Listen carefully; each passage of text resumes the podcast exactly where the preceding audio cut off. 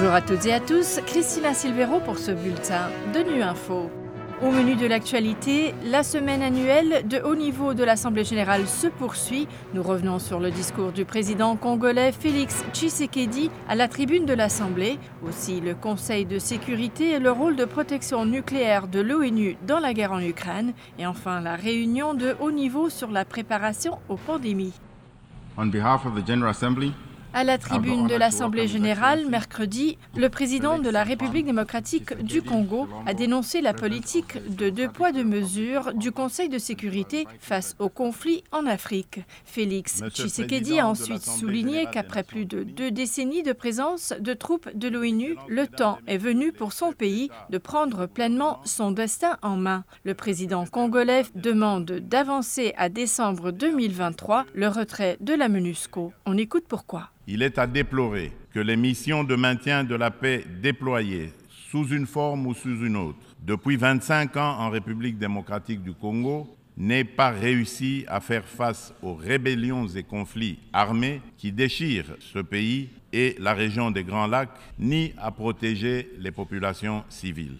Aussi, le projet de retrait échelonné, responsable et durable de la MONUSCO devient-il anachronique au regard de l'évolution des contingences politiques, sécuritaires et sociales actuelles. Il est donc illusoire et contre-productif de continuer à s'accrocher au maintien de la MONUSCO pour restaurer la paix en République démocratique du Congo et stabiliser celle-ci. Par ailleurs, l'accélération du retrait de la MONUSCO devient une nécessité impérieuse pour apaiser les tensions entre cette dernière et nos concitoyens. Il est temps pour mon pays d'explorer de nouveaux mécanismes de collaboration stratégique avec les Nations Unies, davantage en phase avec nos réalités actuelles.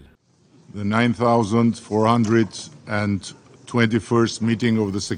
en marge du débat général de l'Assemblée générale, le Conseil de sécurité a débattu de la situation en Ukraine mercredi. Le secrétaire général de l'ONU a exhorté tous les pays à éviter une nouvelle escalade du conflit et a rappelé qu'il n'y avait pas d'autre voie que celle du dialogue pour y mettre fin.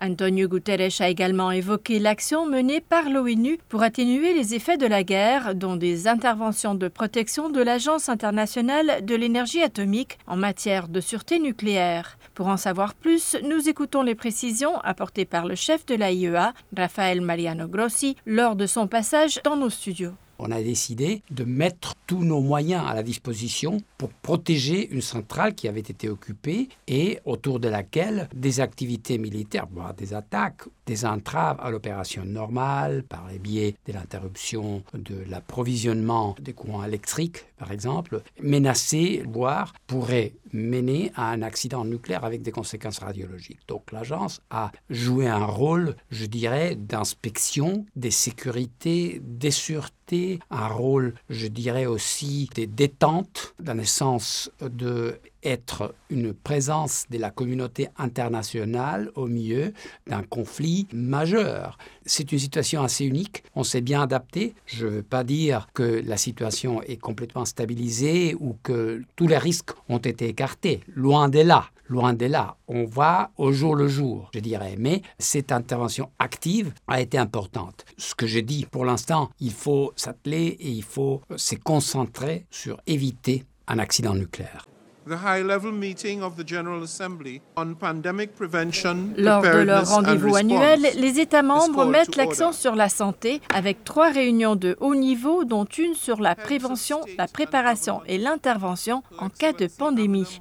Objectif, tirer les leçons de la COVID-19 et se préparer aux futures pandémies plus susceptibles d'advenir en raison du dérèglement climatique. Des précisions avec Luciana Mermet du Programme des Nations Unies pour le développement. Ce qu'on voit, c'est le réchauffement des températures, la déforestation, l'urbanisation modifie les environnements naturels, réduisent les habitats de la faune, augmentant la probabilité d'un contact entre l'homme et l'animal. Et ça, vraiment, c'est un contact qui peut entraîner la propagation de maladies zoonotiques susceptibles de devenir des pandémies. On a vu l'émergence des souches de grippe, le syndrome respiratoire aigu sévère SRAS, du syndrome respiratoire du Moyen-Orient. Et donc, le changement climatique aura de nouvelles manifestations et nous devons nous préparer.